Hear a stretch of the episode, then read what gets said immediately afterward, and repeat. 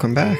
Welcome, welcome to the Homesteads and Homeschools podcast. I am your host, the Liberty Hippie, here with you for another week. Uh, I hope you're ready. I hope you're ready to to get into it today because we're going to get into it. But before we do, uh, before we do, head over to homesteadsandhomeschools.com slash 063 for today's show notes. There's going to be lots of links over there, uh, things that you can can do with your kids while you're you're home. It should be should be fun. Head over to uh, homesteadsandhomeschools.com slash Amazon. Help the show out. Uh, there's an affiliate link over there. You click through, buy all the stuff you're going to buy on Amazon. You don't even know. You don't even know that I got a little kickback unless I tell you. And, uh, you know, it's not much. It's not much. Um, but it helps. It helps, uh, offset the costs of, of doing this thing. So when you're going on to Amazon to buy your, your paper towels and your toilet paper, um, click through, click through the affiliate link and help me out a little bit there. You can also help out by uh, hitting the subscribe button uh, on your, your podcatcher. You can leave a review on iTunes, or you can just go ahead and share it on social media. That's always a, a great way to to spread the love, spread it, spread it around, spread that, not the coov. But uh, anyway, today's guest. Uh, Sure, some of you are, are, familiar. You've probably heard the program before, mathbot.com, and uh, we're going to be talking about that today. So let's get into it. Let's go sow those Liberty Seeds with my guest, Mr. J.W. Weatherman. Sniffing triangles are my favorite shape. Three points where two lines meet. Toe to toe, back to back, let's go. My love is very late. Till morning come. Let's desolate. My guest today is uh, somebody I, I, he's been on my radar for a little while. I've, I've, heard of him a few times, and you may have as well. Uh, he's created a, a, website called mathbot.com, and uh, he's here today, Mr. Mr. JW. Thank you for uh, coming on, taking time out, and uh, talking to us about your your story, what you got going on. Yeah, thanks, man. Thanks for having me. This is a lot of fun. No problem, man. So, um, MathBot's a little seems like you know it's educational. So, uh, what was what was your education like? Yeah, I did. Uh, I did some private school, mostly public school, um, and then uh, went on to uh, university and then taught uh, at university uh, a little earlier in my career. Okay. Um, so I've definitely definitely had a lot of the traditional thing and been been a big part of it. Um, you know, teaching teaching uh, business and economics at, at a fairly expensive uh, private university um, before uh, before I realized just what a waste of time it all is. So, um, how did that uh, how did that go? I guess when when did you kind of figure that? I imagine if you were you're teaching at a college, you you uh, appreciated the structure of the public school system, the the current uh, education system that we we have, or were you always kind of skeptical of it, or? You know, I I uh, I was in high school. I was one of the kids that really enjoyed stuff like math, um, mm-hmm. uh, and I didn't I didn't really like if I if I break it down by subject, like I didn't realize that the history that I was being taught was complete garbage um, for quite a while um, I really liked math. Like I liked it enough to where that to where it was fun for me, even though it was being taught really, really terribly. Um, because I could, you know, I'm like one of the I don't know five percent of kids that gets given all this really annoying work, but I can still see through that to the other side and see how it fits together. So it wasn't a terrible experience for me. Um, and then when I was teaching at uh, the university level, it was just it was an awesome experience for me because I had uh, like I was newly married. I got to live on campus. Um, it was real cheap. It was, you know, beautiful, you know, cherry trees blossoming and all that sort of stuff. Um, and I didn't have to work terribly hard. And all of the, uh, you know, all the young adults were impressed with me because I was a relatively young professor. Um, so not a lot to complain about. Um, it was it was years later when I started. I think just getting smarter and older um, and putting things together that um, that I realized just you know that I, that I'd kind of been part of something that I'm not really proud of anymore. Um, and uh, you know, I, I, think I think a lot of it was learning history um, and seeing all the stuff that I'd been spoon fed, but really the kind of red pill was economics. Like once once you once you yeah. grasp economics, it's hard not to uh, not to see most of what happened as indoctrination into a system that is really just uh, you know thinly veiled slavery. Yeah.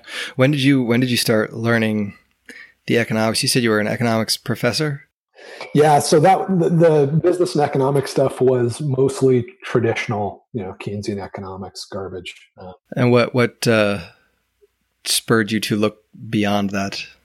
Uh, actually, I read a Ron Paul book, um, and I, I didn't like the Ron Paul book. I this was, this was I don't know 12, 15 years ago, something like that. Um, but he made a reference to uh, Ludwig von Mises in the back, um, like you know on the last page or something like that. And I, I, I was completely sure that he was full of garbage after reading his book. But then I went and I picked up a copy of Human Action, and uh, that was just uh, a really uh, kind of mind blowing experience for me reading that because it's very systematic. You can't really disagree with the guy, right? Like he, he builds arguments up layer by layer. Um, and it's it's very well thought out and well articulated. So um, yeah, that was that was basically it. I mean, I, I think uh, a lot of people end up working their way up to that. Like when I when I got done with that book, it was a whole different world for me. yeah, yeah. Um, so did you were you able to kind of convey some of those messages, some of those um, principles to to your students, or was it like a once you kind of read that, you're like, all right, I'm I'm out. See you later. You know, I, I had actually already left uh, like the university life and moved on to uh, working at software companies. Um, so, a company like Google and uh, places like that. And I think I think it was roughly the time where I started branching out and doing my own startups. Um, was about the time that I read that. So I, I already had kind of an entrepreneurial bent uh, in, in my career path. But all right, yeah. all right, fine. so did, did you uh, when you was there anything that like I guess what pushed you out of the the university world? What was there like a a moment, or was it just kind of you wanted you were drawn to that entrepreneurial stuff, and it just felt like the time was nigh? Well, I think I think a lot of people end up leaving that like there like as I look back over my career, I think I just kind of got promoted out of stuff that was stupid before I realized how stupid it was. So when I left teaching at university, it was just because there was better opportunities, right? People were willing to pay me more money, and uh, uh, you know it was more fun to go work for a uh, a software company than it was to work for a university. But looking back on it, I think what happened is um, that uh, it's, it's, something that happens a lot, and that is, you know, you, you just have a brain drain from uh, poor quality, low performing, low value sort of places, and that talent gets sucked over to places that are that are delivering more. Um, so all of the you know all the people that I know that have been teaching at university for twenty plus years are idiots. I, I wouldn't hire them. I wouldn't have anything to do with them. At the time, I didn't know that though. You know, I was fairly young, and it takes a while to figure out how things all fall together. Um, the world's really shiny when you first start out, but yeah. um, but yeah, so I, I think that I think looking back on it, you know, there there university education wasn't always this low quality, but it was probably never very high quality. Um, you know, textbooks are you know not the places to get information, um, and uh, you know the brightest people I think have always probably gotten pulled off into industry. Um, but it has certainly accelerated over the last 20 years to the point where if anybody sends their kid to college now, like I, I really believe that in 10 years, the fact that you went to college, you know, in 2020, um, whether you took on debt or not, but certainly if you took on debt, um, is going to be just seen as like, wow, you, you weren't that bright. Uh, you know, we, we, we may still hire you, even though you started uh, education in, in 2020, but, but it's not going to be seen as something that counts in your favor when you're, when you're applying for a competitive job. Yeah, I think there's, there's definitely something to that. I think, you know, seeing how education has gone and you know seeing the entrepreneurs that are, are coming out people that are coming out and going you know learning a, a, a trade almost and, and getting into it. And even now with with this coronavirus thing i think we're we're going to see a big change in how how industry operates and what people expect and what people um, I don't know, are, are willing to to accept as as uh, acceptable, you know. But like that that uh, it, it's okay not to have a college degree because what what does that actually mean anymore? Um, you know, I think we're being exposed to some of those ideas, but uh, yeah, it's only a couple of years ago I think that Facebook and Google finally dropped their requirement for, uh, and they were one of the last holdouts because they could be. Um, because they, they, you know they just were making so much money that they could they could basically say if you don't have a college degree don't apply um, they always made exceptions you know they'd still take entry at a high school if you're real bright but it was it was um, it was a way to kind of eliminate just a lot of applicants um, but uh, but they even dropped that uh, a few years ago. Um, so if you want to get you know the highest paying job as a software developer, you can apply for those jobs and get those jobs now um, in the last holdouts, even without a university degree. So I think I think the the jig is up. Um, people kind of know it's garbage, but it'll still take a little bit longer. But you know, it is something that like once you're looking back on it in hindsight, it will seem really obvious. And, yeah, yeah, I think so. I think uh, you know, for a lot of these things that um, I don't want to say they're not specialized, right? But like, uh, like your your software engineering and stuff like that. You know, your your lawyers and your doctors that might have something, but I could see that being more of a apprenticeship trade specific type thing. You know, you don't have to go through four years of your your undergrad trying to uh, you know learn about African cuisine if you're going to go work on somebody's brain. Um, but so. And those are the those are the last holdouts. And the only reason that if somebody said I want to be a doctor, uh, you know, that university might be an option is because the government requires you to do it. Right? It's a license. I don't think any of us would choose a um, you know a, somebody with 12 years of experience that's uh, that's actually been uh, working with people and doing the work in an apprenticeship environment. We we would choose that person over somebody that has a you know a doctorate and maybe a year uh, working in a hospital any day. So if you pick a career path where the only uh, the only reason it's high paying and you know you have to get a certain set of education is because the government enforces it, you're you're it's probably not going to hold up over the next thirty years. There's too many other things that are going to chew into that. And you can't keep people from like me from building software that makes you irrelevant, even if you have the government preventing people from competing, you know, directly for a little bit longer. Yeah. Yeah. So how did you learn to to do some of that programming, to do some of that coding? Was that something you learned like in college or? No, I didn't. I didn't learn it in college. Um, it's something that I picked up on the job, um, and uh, you know, I've been doing this for for a while now, um, so if, it's probably not how I would recommend going about it. But um, but I had some some I had enough of a skill set to where some of the big tech companies uh, were willing to hire me. Um, and then once I was there and I was you know solving other problems, they basically just paid me to learn how to code. Um, and uh, I mean, now it's actually easier. Um, uh, I think now you could you could take six months or maybe a year if you're a little on the s- slow side, um, and if you just use the free online resources. Like at that time when I was learning to code, I I I basically had like a college professor that um, that we would go in. You know, it was like. Uh, like you're you're on the job, but then you've got like three hours, like Tuesday and Thursday or something, to go in for lectures and then you have a bunch of uh, homework sort of thing. So it was kind of like a university kind of experience inside um, inside Google. Um, but now I would say that's not the ideal way to do it because you don't you don't need that. The resources that are available for free online are just as good, if not better, than than what I got access to. Um, and uh, you could do that and then immediately, you know, get a job uh, with that skill set. I saw somebody else that that kind of they didn't do it quite that way, but it was, I think they might have, I don't know. They did basically the same thing where it was like, you know, learning, they learned to do a specific skill on the job. And it was whether it was coding or, or engineering type stuff, but it was all that, that computer related thing. And was, was that, how long ago was that ballpark?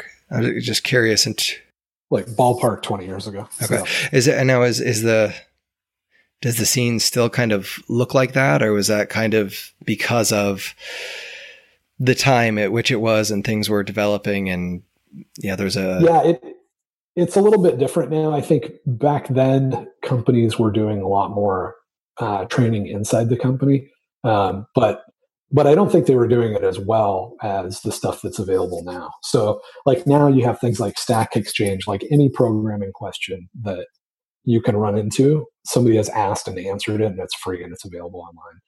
20 years ago, that wasn't the case uh, at all. And uh, so you really kind of had to have more of a direct kind of mentorship experience, which made it slower. It, it wasn't necessarily better. Um, so I'd say now it's a lot easier. And because of that, companies are um, expecting people to show up you know with the skill set although i'm sure there's still exceptions. I'm sure there's still people that get hired to you know do job a and then and then get encouraged to develop this the skills. One of the things that i tell people a lot is that especially early in your career uh, if they're only expecting you to work you know 40 hours work 47 hours and spend that extra seven hours just developing your skill set. And if you take that approach instead of college and you maintain that for a few years you're going to be way way ahead of of, uh, of any of your competition.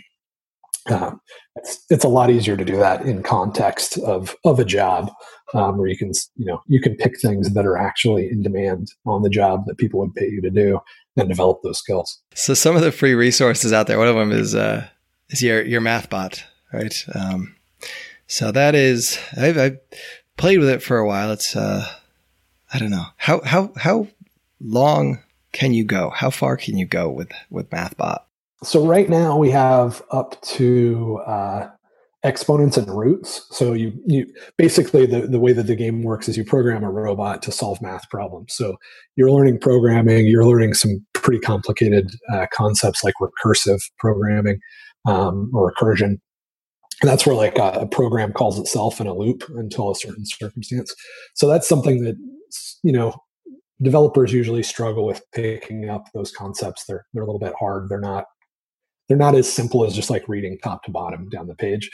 Um, so kids are picking that stuff up and they're going all the way through teaching the robot to, you know, solve the square root of nine or, uh, you know, to, uh, you know, yeah, uh, I don't know, cube number, two, cube two, um, stuff like that. Um, and we're going further. So I, I, would say within the next month or so, um, we should have two digit. So you'll, you'll be, you know, working with two digit numbers.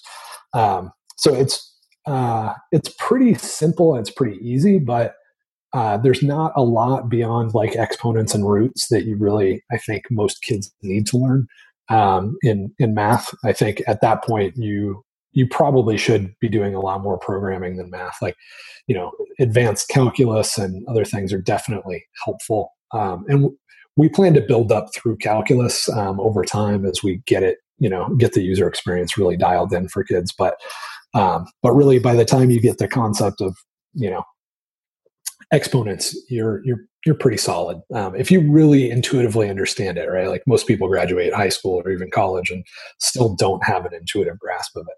But if you've really got that stuff, you're you're you know the top ten percent, I would say. Yeah. So um, when you when it, I guess, what age would you start kids at, or when when would you kind of introduce kids to to this program? Yeah, I would say it, it depends on it depends on the kid, but probably like from five to seven, I would say is probably about the right range. Um, and uh, the, the nice thing about it is that you can just introduce them to it and they can play with it. And if they like it, they'll continue to pass levels until they get to the point where their their brain development kind of limits them, right? Um, and then you can just bring them back to it in a month or two, yeah, and, and check in um, because unlike you know most teachers, we're not trying to take credit for brain development. Uh, their, their brains are going to grow if you just don't torture them and make them hate math. They'll they'll be fine. Um, so let them play when it's fun, and you know reward them. Uh, give them an ice cream or something when they uh, when they conquer a planet and you know learn a difficult concept. Um, and uh, you know resuggest it periodically if if they do get stuck. But other than that, uh, it takes a lot of the pressure off. Yeah, it's uh, I I enjoyed it. It was a little, little tedious in the beginning because I, I can do like you know little little simple addition and stuff, but uh, yeah, it was right. You can count. Yeah, yeah. Um, so, what kind of what what spurred you on to uh, to develop MathBot? Uh, really, just teaching my own kids math. Um, I've got uh, got half a dozen little buggers um, that uh, that have needed to learn math over the years. Um, my oldest son, who's done a lot of the programming for MathBot, um, learned how learned math and learned programming because I was able to hire a guy uh, at Google to tutor him, uh, and that was great. But uh, but it was a little pricey. Uh, it, it, wasn't in the context of like private schools. It was probably you know six hundred bucks a month or something. You know, really cheap. Um, but uh, but as as we did that, we kind of figured out some things that we wanted. Uh, we wanted kids to learn uh, as far as programming concepts and math, and we we started just putting that into an application as we figured it out. Um, and uh, you know, like for him, one of the things that we did is we went through Euclid's Elements. Uh, you know, just the 2,000 plus year old book uh, that pretty much everybody learned math on until uh, until the government uh, decided to destroy mathematics, you know, a few decades ago. Um, and that was cool, but uh, but it was a little nicer to have a, a little slicker user experience, a little bit more automated. And I wanted to emphasize programming more with the younger kids. So that's really how I ended up with MathBot is just just really just working on my own curriculum over the last decade plus. Okay, so I was, was going to say, how ask how how old it is. I guess over a decade. How long has it been uh, been live for? Uh, it's really only been kind of in its current form for maybe three years, something like that, and uh, it's changed a lot in the last couple of years. Um, I would say five years ago, it wasn't really software; it was mostly uh, physical objects that I was using with the kids, um, uh, poker chips and things like that. Um, and uh, yeah, it was only in the last few years that we realized that I was doing programming and I was doing math separately. Um, but by combining them together, a lot of the stuff that's really tedious about about math, you know, you can you can program a robot to do the automated stuff. Um, so you really get you know you get a much bigger bang for your buck if you do both at the same time. So that's really been in the last three to four years that we've been kind of focused on that approach. And uh, yeah, the apps I'd say like been respectable for two years now. And one of the things is you know homeschooling. Uh, you got your your curriculums can add up. All those those costs add up. So MathBot is free, right? I mean, there's yeah nothing there at this point. So uh, yeah, and it, it always will be. I mean, it's totally free. It's um like it, it's definitely a passion project and something that um, something that we just want to do to help out little guys that especially you know, one one of the things that gets me particularly uh, annoyed is medicating kids um, mm-hmm. because they have high energy, and that happens a lot in public schools and uh, and private schools too, actually. Um, and one of the big excuses is they can't concentrate on math. Um, so being able to kind of take that gun out of people's hands uh, is is a big part of the motivation for building MathBot because we've seen kids that are diagnosed with Asperger's or something, you know, even crazier um, and supposedly it's because they can't do math and they'll just tear it up. They'll just jump into MathBot. And, you know, when the teacher doesn't understand recursive programming, but the kid does, it, I think it makes it a little harder to, uh, to justify, you know, giving them a chemical lobotomy. So we're, we're pretty motivated to try to take that or reduce that evil in the world. Um, so it'll always be free. Um, but, uh, we do hope that at some point to be able to release uh, in-game rewards. So um, the idea is that uh, a parent or a grandparent could put some money on MathBot, and we'll pass that on to the kids um, as they pass levels. So right now we have it set to where if you if you pass a level and you don't get any hints, you get all three stars. You would, you would earn like twenty cents. Um, so the idea is they could you know if they master exponents, they can you know buy a, a little toy or something. Um, and when we do that, we'll hold back uh, ten percent of that just to fund the project and continue to be able to support going bigger with it. But but that'll always be optional, and you can always do that manually, right? Like you can just give you right. you can keep track of if you don't if you don't want to throw us the ten percent, just keep track of how many levels the kids passed, and then reward them, and that's totally great. Awesome, that's that's that's great. Have you gotten much uh, feedback from I know homeschool parents or teachers or?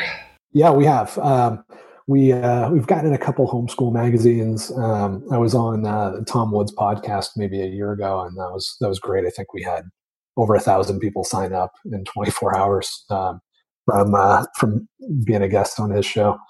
Um, so yeah, we have uh, we've definitely got uh, got some good feedback, and the nice thing about that is really it helps us figure out what's working well and what doesn't work well, um, and you know continue to change it. That's that's one of the great things about software is that you know if this was a textbook or something, we could put out an edition every year, but um, by making it in software and making it interactive, when people get stuck or it doesn't make sense, they can reach out to me on Twitter and we have a conversation and we push out something that works slightly different, you know, a little improvement within a few days. So, um, so it's getting better and better for sure. Nice. Are there other, um, if, if kids are interested in coding or, or, uh, that sort of thing, are there other resources out there that, that you would recommend or, or point them towards that you know of off offhand that are? Yeah, absolutely. So, um, what I would do is I would play all the levels in MathBot. Um, and then go to Free Code Camp. Um, so freecodecamp.org. Um, they they have a bunch of different curriculum, um, a bunch of different programming sort of courses. But I would I would take the JavaScript track mm-hmm. and go through that, and then um, and then at that point you're you're able to actually contribute to open source software. So then you know if you wanted to help build MathBot, um, you know we've got uh, a handful of developers that are really great that work on that and are always happy to help out you know somebody junior make some fixes and get some experience but there's a lot of open source projects that are like that where you've got you know the old graybeard guy that's doing something like mathbot with me where it's just his sort of hobby project that he really cares about. And uh, if you know if somebody is willing to actually put some work in even if it's just testing or like rewriting some text or any kind of contribution when it's a volunteer effort uh, you get a big bang for your buck. Like people will bend over backwards to help you get good at what you're trying to do. Um, so that's that's the general path that i would tell people for software development as a career. Um, there's also another thing that's kind of cool. I don't know if how many other things are like this but uh, lambda school l-a-m-b-d-a i believe lambda school um, is pretty interesting. Uh, and the basic idea is it's a boot camp where they teach you to code. I think you have to be in the Bay Area, but if if I was completely disconnected from the software world and I had a teenager that was trying to get into this career path, I would check into it. Um, but it's free; you don't have to pay for it. Um, if they don't have a remote course, you know, I'd nag them and say that they should. Um, but uh, and they probably will now because of uh, because of yeah, COVID. yeah. Um, but uh, the idea is you don't pay, and then once you get a job, they they get a chunk of your salary until you know you pay them back fifteen grand or something. So that's a very uh, that's a very cool approach, um, and will keep you out of any student loan debt and be a pretty good path to developing some good skills. Look at look at that different different ways to do things that are better for better for everybody I like that. All right, and uh, I don't know. I guess any thoughts? I mean, we talked a little bit about school there. Um, do you do you homeschool your guys? Oh yeah, yeah, definitely. Um, I'm, I'm. I mean, what I would say is if somebody isn't homeschooling, there it's not like I don't see it as homeschooling. I see it as parenting, right? So if you're going to outsource parenting to the government um, when they're not really good at anything, right? Uh, you probably wouldn't want the government to be responsible for I don't know, maintaining your house or anything else, right? Anything even much more petty.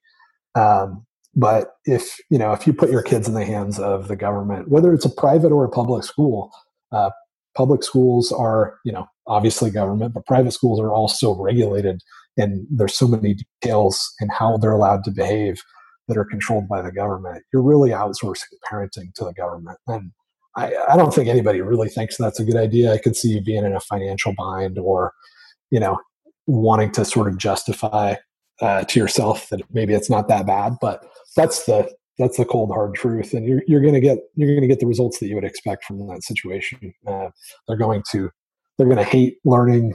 They're you know high percentage of them are not going to be really literate when they graduate. Like you know, come on. Yeah. At this point, it's really really obvious that they keep lowering the SAT scores every year um, and having to cook the books because this is not something they're good at. Um, so yeah, I think you'd you'd have to be you're either in denial or psychotic if you're not homeschooling at this point. It's uh, it's kind of interesting this whole COVID thing here. You know, kind of shutting down schools and, and forcing kids to to stay home and it's interesting to see this sort of outpouring of terror sound well just like i don't want to don't want to turn people off but like this wow look at me i i homeschooled my kids like we cooked today yeah Con- you know like con- congratulations like you've done something that you should do as a parent and like people we don't do those things anymore because we just pass it off to wherever they go after I drop them off at, at, daycare in the morning or wherever they go after they catch the bus on their own in the morning. And yeah. it's kind of like it's it's great to see people coming in and having to do some of that homeschooling stuff. And I really hope some of it sticks and people kind of realize that you can do it. You know, homeschooling, it's, it's out there. There are resources out there. There are free resources out there if you need them. You know, it's, it's, uh, it's doable. It's doable. Yeah, I, I mean, I, I, also feel for people that are kind of stuck on the treadmill because it's mm-hmm. it's like being in debt. Um, you know, if you if you have kids and they're raised by the state, they're not going to probably make a very reasonable income um, the, much later in life, if ever. Um, they're not going to be able to really afford to raise their own kids. They're going to have to put them in the cheap, low quality free daycare too. So it's just mm-hmm. like this continual, um, you know, cycle of dependence so it, it is probably really hard to kick that um, for for a lot of folks, and I don't I don't mean to minimize it, but but you need to right. Like if if you want your kid to be successful, you have to find a way to uh, to get them out of that environment because they're not being set up for success, and your grandkids are not going to be in any better position than you were. Your kids are unless you find a way to break out of that cycle. Um, so, and there, you know, there's a lot of free resources. It's still the, the, the real issue though is that it's low quality free daycare in most cases, and uh, it's but yeah. but again, it's it's partly hard to provide for a family on one income because you had such poor education yourself. Um, so it is it is definitely a trap, and I feel bad for people that are in it. But but you know, I think you got to see it for what it is before you're willing to try to fight out of it. Yeah, it's a choices, lots of choices, lots of sacrifices, and uh, you know what what matters at the end of the day, I guess. But uh, anyway, so you are you mentioned it earlier. You're active on Twitter. Where can people go to find you on Twitter? Uh, let's see. What am I at? JW Weatherman underscore, I believe. JW Weatherman underscore. Um, you can also, uh, you know, find mathbot.com. Um, and I've also got uh, a website with some lectures on Bitcoin on 10 hours of Bitcoin.com. Okay.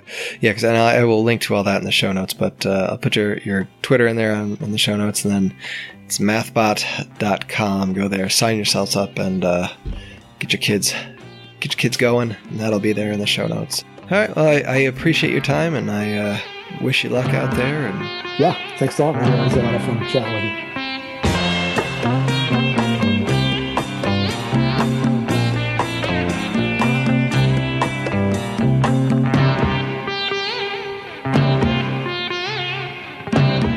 So that was JW, everybody, Mr. Mr. Mathbot, Mr. Weatherman. Uh, I have to admit, when I, I saw his profile picture, and uh, you know it's there on the, the podcast, um, I was a little apprehensive. I didn't know didn't know who I was going to be talking to, and uh, turned out he's a he's a great guy, good stuff. Go check it out, mathbot.com. Um, your kids are home; they're probably playing a bunch of games. Give them give them something that uh, is is education as well. Give them something that will uh, help grow grow a tool put a, put an extra tool in their toolbox uh, for when they get older. I know coding is something that uh, I lack, and something that I wish I, I knew more about. To be honest, um, what what goes on in this world that doesn't have a, a website or some sort of coding uh, attached to it? So help your kids out and uh, give them some mathbot. Anyway, guys, I think that'll do it for me today. Keep things short and concise. Uh, go check out the show notes. Like I said at the top of the show, homesteadsandhomeschools.com slash 063. Go check out MathBot and uh, live your life, man. Live it and love it. Love everybody around you. Who knows what's going on with this thing out there? But uh, in any event, maybe stay away from from people that might be, uh, you know, might have a, a health risk. Come back next week. There will be more. There is more every week. Every week. There will be more. Because I love you guys. Why not?